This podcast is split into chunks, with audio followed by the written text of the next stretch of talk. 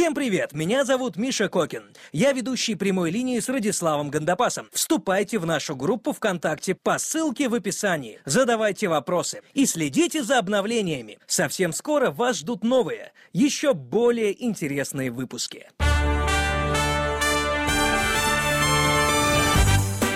Прямая линия с Радиславом Гандапасом. Два раза в месяц легендарный бизнес-тренер отвечает на вопросы слушателей podstar.ru. В эфире прямая линия с Радиславом Гандапасом. Меня зовут Михаил Кокин. Напротив меня снова виртуально Радислав Гандапас. Радислав, здравствуйте. Здравствуйте, Миша. Здравствуйте все, кто нас слышит. Uh, да, прошу прощения, я немного uh, еще не поправился, не выздоровел, и голос немного хрипит. Надеюсь, uh, вы хорошо будете меня понимать. И, Радислав, надеюсь, вы тоже. Давайте сразу начнем с вопросов. Вопрос от Ирины я, я, я надеюсь, что актуальность их, актуальность осталась актуальной, что ответы на эти вопросы еще помогут тем, кто задал эти вопросы, и тем, кто их мог бы задать, в принципе. Ну, как, как показывает наша практика, большинство вопросов вечные. Чтут за человека, который даст любой совет, и если вы скажете «да», то наверняка Ирина завтра, да, а завтра же купит диван и перепродаст. А пока, а пока год ждет, что скажет Радислав Гандапас. Ну, Существуют мебельные интернет-магазины, кто-то вложился, кто-то получает прибыль, кто-то открыл мебельный интернет-магазин и прогорел, и, в общем, и не пошло дело. Дело не в самом бизнесе, а в том, как вы его начинаете. Знаете, стоит ли мне выходить замуж? Ну, за кого? Более того, выйти замуж, а что дальше? Да, можно открыть интернет-магазин. А что дальше вы будете делать? Будете вкладываться в него по-прежнему? Будете, создадите ли вы профессиональную команду? Выстроите ли вы профессиональные продажи? Будете ли вы э, действительно там, построите его по неким законам, канонам? Учтете ли вы ситуацию на рынке, будете ли вы э, использовать территориальную экспансию, какие, какой формат соглашений будет у вас поставщиками, а как вы будете реагировать на рекламации, э, будете ли вы модернизировать интернет-сайт и какие будете использовать модели продвижения, э, разработаете ли вы скрипты продаж или понадеетесь на то, что каждый продавец сам там, не дурак и найдет ключ к сердцу покупателя. Как вы будете строить ценовую политику и, и товарную политику, да, какие, какая будет специализация интернет-магазина, будете ли вы продавать мебель продвинутую, новую или наоборот, будет ли офисная, ну и так далее. Это от целого ряда вопросов зависит, будет ли успешен этот бизнес-проект. Поэтому стоит ли открывать, это вообще не вопрос. Это вопрос, это вопрос так, такой, же, такой же маленький, как стоит ли выходить замуж или жениться, да? Это, это маленький вопрос. Есть большие вопросы. Что вы будете с этим делать? На, на эти вопросы отвечать вам самой. Если готовы э, не только, не, не только к решению этого вопроса, а готовы вкладываться дальше, то дело пойдет. Может быть, пойдет. И тут стопроцентной гарантии дать невозможно. Что вы будете делать, если дело не пойдет? Если у вас этот сценарий, он должен быть, между прочим. Успехом, в любом случае успехом, какое бы решение вы ни приняли. Ну, вообще, вы знаете, даже в мебельном бизнесе есть такие нишевые вещи. Э, я недавно столкнулся э, с такой штукой. В Москве ребята сделали бизнес, э, привозят мебель, которая сделана в Индонезии из старых, старых рыбацких лодок. Очень интересных цветов, которым больше 50 лет. Все это делается в Индонезии. Конечно, им пришлось очень много денег вложить. Плюс представьте, логистика. Все это, везет, все это везется оттуда, из Индонезии. А, таможенный контроль, два месяца ждать груза и так далее, и так далее. И вот вроде как они уже вышли в плюс за там полтора года. И очень нишевой бизнес, очень недешевая мебель. Но при этом, вот, пожалуйста, два молодых человека, бывшие финансисты, нашли свою нишу, нашли свое дело, э, не постеснялись, не, не испугались вложиться. И, в общем, зарабатывают и занимаются любимым делом. То есть есть и такой мебельный бизнес, причем именно интернет-магазин. Может, может быть, найдут какой-нибудь поставщиков мебели, э, которые делают э, серванты из э, старых лодок Тверской области, например. Э, конечно. Что угодно. Да. Значит, следующий вопрос задает э, э, девушка с очень интересным именем Анна Карелина. Почти Каренина. Э, здравствуйте, Радислав и Михаил. Известно, что пример нужно брать э, с лучших, в том числе и с лучших ораторов. Есть ли значительные отличия в речи между мужчиной-оратором и женщиной-оратором? Можете привести примеры выдающихся женщин-ораторов? Ну, вы знаете, у меня в книге «Камасутра для оратора» эта тема очень подробно обсуждается. Конечно, между мужчиной и женщиной вообще есть отличия, и между тем, как выступает мужчина и женщина, есть отличия, и между тем, как выступает женщина с 40 лет и как выступает женщина 25 лет, есть отличия. Отличия есть между двумя женщинами 25 лет, выступающими на сцене. Есть отличия между всеми. А, но сказать, что вот есть какой-то особый, какой-то а, woman style – нет, пожалуй. Учитесь, осваивайте, двигайтесь э, вперед. Женщин-ораторов, ну, тьма хороших. Кстати, прекрасный оратор Алла Пугачева, когда она говорит в микрофон, она э, говорит она может управлять вниманием, у нее прекрасно с чувством юмора, хорошо выстроена структура речи, хоть, хоть и небольшая. Всегда в этой речи есть какие-то, какое-то второе дно, какой-то какой-то смысл, который доходит не сразу, там, постепенно, который еще завязан на некие интонации, взгляды и так далее. Обратите внимание, на эту речь не так много. Есть примеров ее речей, но тем не менее они есть. Одна из последних речей э, Малой Пугачевой, которую я видел, это речь, когда президент вручал ей некую награду. Она выступила с ответной, ну, как бы, там, с благодарственной речью, очень короткой и вроде бы формальной, вроде бы ничего особенного в этой речи не было, но на интонациях, э, на контексте, в котором это было сказано, э, там рождаются смыслы. Это было видно по реакции президента, что он эти смыслы уловил. Очень здорово, очень тонко. Обратите внимание на речи женщин, женщин-политиков. Маргарет Тэтчер, Ангела Меркель. Посмотрите, как они выступают. Если вы владеете языком, вообще прекрасно. Вы сможете услышать без перевода, он не будет заглушать там, тонкости интонации. И э, зайдите на сайт TED.com, TED.com, TED.com. Посмотрите, там масса прекрасных речей и женщин, и мужчин. Прямая линия с Радиславом Гандапасом. Ну, Макс, это не, не только письмо с вопросом, это письмо, пример, письмо наставления. Действительно, ну, бояться, бояться, не то, чтобы не нужно бояться. Все, все люди нормальные боятся уходить с насиженного места, боятся менять ситуацию, которая их в целом устраивает, рисковать ради непонятно какого результата и так далее. Поэтому, но бояться, но делать надо, бояться, но делать надо. Э, знаете, смелый человек в бою это не тот, кто не боится вражеских пуль, а тот, кто боится, но идет на них. Вот, вот и все. Бойтесь, но делайте то, что нужно. Э, никакой специальной литературы по, LM, по MLM я не, знаю. Я знаю, что в сетевых компаниях всегда очень активно распространяют литературу. Там и Наполеон Хилл, и Бода Шефер, и, и Тони Робинс, и много можно найти авторов. Работе в структуре MLM научат наставники. Так уж MLM-бизнес устроен, что свой опыт старшие товарищи, э, они передают не просто Э, потому что они такие добрые, а потому что на этом структура, собственно, и зиждется. Те, кто вас подписал в э, систему, в структуру, они заинтересованы в вашем финансовом успехе, потому что ваш финансовый успех – это их финансовый успех. Часть средств переходит им. Поэтому очень настойчиво будут вас э, наставлять, рассказывать, объяснять, учить. На первом этапе, пока вы еще э, делаете первые шаги, 80% времени на обучение саморазвития. Литература, семинары, тренинги, коуч-сессии со своими наставниками. Учитесь, учитесь, учитесь. Есть первое, чему нужно учиться, это коммуникативным поскольку на первом этапе вы будете продавать, вы еще не будете там, строить структуру и управлять, понятно, что нужно будет заниматься прямыми продажами. Это навыки продаж, навыки переговоров, навыки построения структуры, навыки управления структурой, навыки менеджмента. Все, всему обучайтесь сейчас, потому что потом времени будет на обучение все меньше и меньше. Будет все больше и больше работы. Сейчас кажется, что вроде бы, вроде бы работы много, вроде бы времени нет. Через время вы узнаете, что такое времени нет и много работы. Но сейчас учитесь, учитесь, учитесь все свободное время, применяйте на практике повышайте профессиональный уровень. И, конечно, не, э, как бы не были сладкие быстрые деньги от э, продаж, ориентируйте себя на лидерскую позицию в структуре, на то, чтобы подниматься, подписывать людей, формировать структуры из сотен и тысяч э, участников – и заниматься ими, передавать навыки презентации, навыки переговоров, продаж и так далее, и так далее, обучать их, и таким образом будет развиваться структура. Если будете заниматься только продажами, всю жизнь будете бегать с банками, по родственникам и друзьям. Слава богу, в MLM-бизнесе карьера от возраста не зависит никак, тем более у вас есть запас времени. Все, успехов, Макс, двигаем дальше. Да, следующий вопрос от Ивана Сиротина. Иван Сиротин задает такой вопрос. Здравствуйте, Радислав. Вы с вашими книгами уже успели нанести мне непоправимую пользу, за что я вам злостно благодарен. А вопрос у меня простой. Заикание. Вы затрагивали эту тему, но не раскрыли. Заикаюсь выборочно. С одними заикаюсь больше, с другими меньше. Когда никого нет и, и говорю в пустоту, ну просто диктор. Хочу пойти к психотерапевту, но ваше мнение дороже. Заранее благодарен за ответ. Ну, конечно, в данном случае проблема очевидна. Проблема как раз в том, что у вас есть определенная психоэмоциональная реакция на каких-то людей ситуации, и в них проявляется заикание.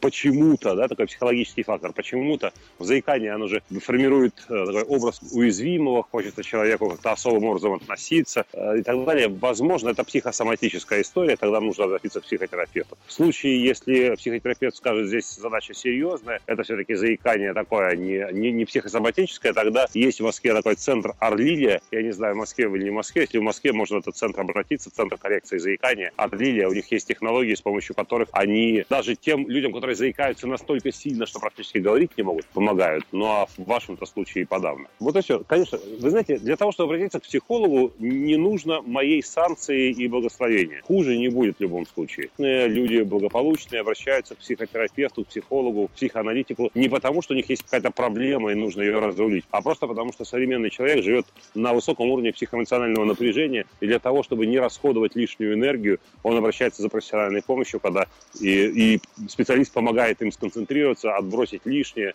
ну, там, решить, э, решить некую коммуникативную задачу и прочее. К психологу можно идти в любом случае, хуже не будет. И, вы знаете, не бывает такого случая, человек пришел к психологу, поговорили немного, психолог говорит, ну, идите к чертовой бабушке отсюда, у вас, знаете, как стоматолог, все у вас нормально, там, не морочите голову. Такого не бывает. Каждому есть чем работать у психолога.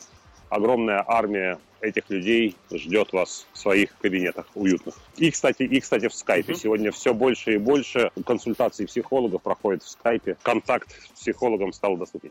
Кстати, английский у меня та же самая история. Большая часть моих контактов с преподавателем английского происходит по скайпу. К следующему вопросу. Следующий вопрос от э, Владимира Игоревича. Э, Радислав, э, здравствуйте. Интересно было бы услышать ваше мнение о следующей ситуации. Есть бизнес, планирую открывать еще несколько других бизнесов. Как найти золотую середину и успевать везде, если делегировать все вопросы не получается? Что кроме общего контроля является приоритетным в таком случае? Ну, видите, тупиковая ситуация. Если делегировать не получается, все, вы, э, у вас 24 часа в сутках, как только э, все 24 часа забиты теми делами, которые делегировать вы не можете, то, значит, все, дальше ваш предел развития достигнут. Э, лично я встречал человека, который, ну, политик был высокого уровня, у него было в собственности 64 бизнеса. 64 бизнеса, которые он был не в состоянии перечислить. Он на, на втором, третьем десятке сбивался и дальше без помощников не мог продолжить, даже перечисляя эти бизнесы. То есть, понятное дело, что если он не мог делегировать почти... Да, и у него еще масса свободного времени. Он занимается коллекционированием вин, ездит по миру, там всякие вина находит, погребок формирует. А, он занимается активным воспитанием своего сына-подростка. И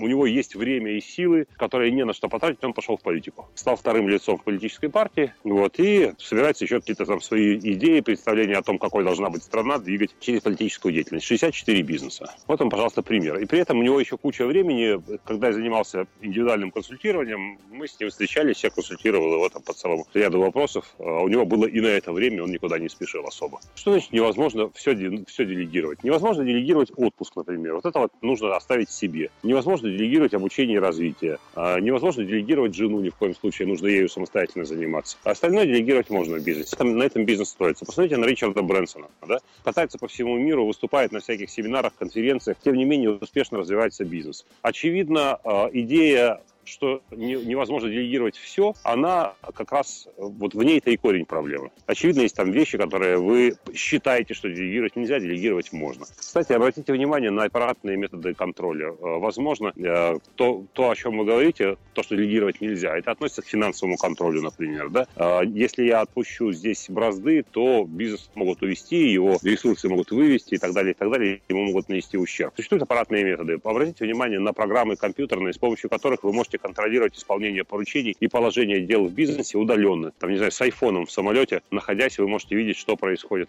с вашим бизнесом. Эти системы обмануть невозможно. Таких разработок сотни, есть отечественные. Посмотрите, автоматические системы контроля исполнения поручений. В Outlook есть эта функция. Ну, в общем, смотрите, не буду называть бренды, поищите в сети, и вы расширите представление о том, что можно делегировать, что нельзя в вашем бизнесе. Путь только один. Если вы хотите расширять бизнес, но при этом не хотите стать его рабом, а, нужно осваивать делегирование. Ну и задача номер один, возможно, вы делегирование представляете себе не совсем верно. Возможно, представляете делегирование как отдал и забыл. В этом случае имеет смысл почитать литературу по делегированию. Она есть, а, литературы хорошей много на эту тему. Э, сходите на тренинг по делегированию, и, возможно, вы увидите для себя горизонты делегирования более обширные. Все, успехов в этом деле. Я за свободу и независимость, в том числе за свободу и независимость предпринимателя от его бизнеса. Не ущерб успеху этого бизнеса. Я за делегирование. Я на тренинге крест лидера такой э, активно агитирую за делегирование всех участников. И у меня люди, это тренинг прошедшие, они, у них появляется вдруг откуда ни возьмись, у них появляется время, которого не было у них годами. Время, время, появилось время. Следующий вопрос от Славы Петрова. Спрашивает. Здравствуйте, Радислав. Я много раз встречал материалы на тему, как собрать э, команду своей мечты для достижения неких целей. Но у меня ситуация хуже и сложнее. Есть команда, с которой нужно работать, но которая весьма ленива. И мне надо их как-то растолкать, воодушевить. Что вы можете посоветовать? Видите, снова вопрос о лидерстве.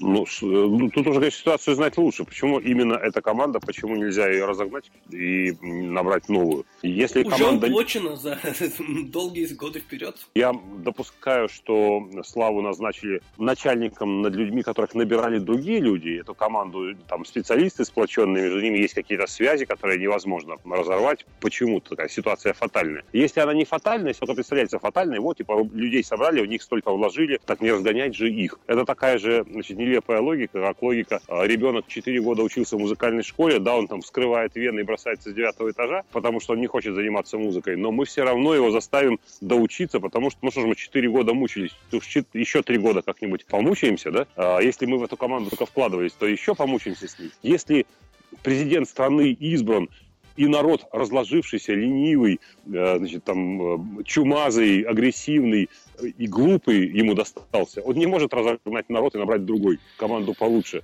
Если же речь идет о бизнесе, то все не так фатально, вы можете набрать новую команду получше, но если по каким-то причинам случилось так, что команда, ну, фатальна, вот такая, какая есть, это не значит, что, значит, э, человек не может быть неисправимым. Человек меняется. Это видно хотя бы потому, что один и тот же мужчина с разными женщинами ведет себя по-разному. И одной женщине представляется э, совершенно там ленивым, безинициативным, а другой женщине он там пример мужественности, рыцаря и все такое. Э, так и работники с разным руководителем могут по-разному себя проявлять. Но в одночасье это не получится. Это долгий путь. Надо учиться управлению людьми. Все, что я могу сказать в этом случае, к сожалению. Давайте какой-нибудь вопрос теперь такой, чтобы я блеснул сейчас и дал какой-то такой совет волшебный.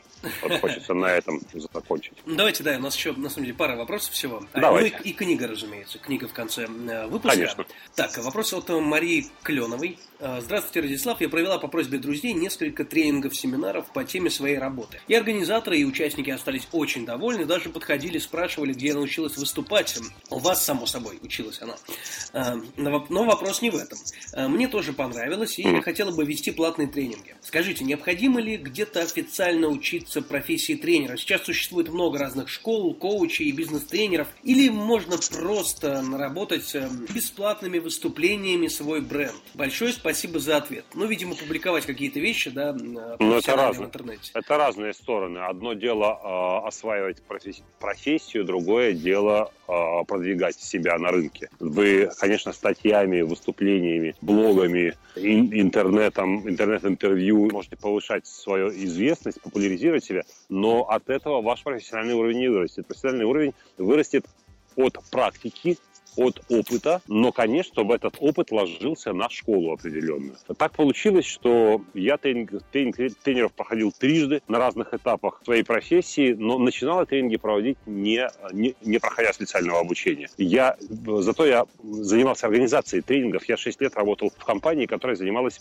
организацией проведением тренингов. Я был на очень многих тренингах, и поэтому мне было на кого посмотреть, было на кого равняться. Первый тренинг для тренеров я прошел, когда уже был тренером, и когда у меня была уже довольно активная практика. Где учиться? Есть в Санкт-Петербурге институт тренинга, есть э, прекрасная, прекрасная программа у Марка Кукушкина и есть блестящий курс у Елены Сидоренко. Я из этого списка я обучался у Елены Сидоренко. Она уже был довольно известный, может быть, даже известнее, чем сама Елена Сидоренко в тот момент. Но прохождение этого тренинга, конечно, очень здорово мне помогло. Я смог разработать несколько новых тренинговых продуктов, просто опираясь на, тот, на ту школу, которую получил.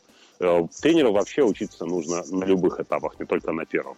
Но школа, конечно, это, это мощная штука. Если есть такая возможность, школу лучше пройти. Школу прошел, но есть еще книги, есть еще и мастер-классы, есть прекрасный клуб Михаила Малаканова, клуб бизнес-тренеров Михаила Малаканова, на который имеет смысл ходить каждый месяц. Есть открытый тренерский университет Марка Кукушкина, на котором, на сессиях которого нужно появляться, слушать, что делают коллеги, находить новое в своей профессии и так далее. Чем прекрасна моя профессия? В ней можно учиться бесконечно, повышать свой профессиональный уровень. Точка. Следующий, последний на сегодня вопрос э, от Егора Басалаева. Э, здравствуйте, Радислав. Э, как относитесь к тренингам по НЛП?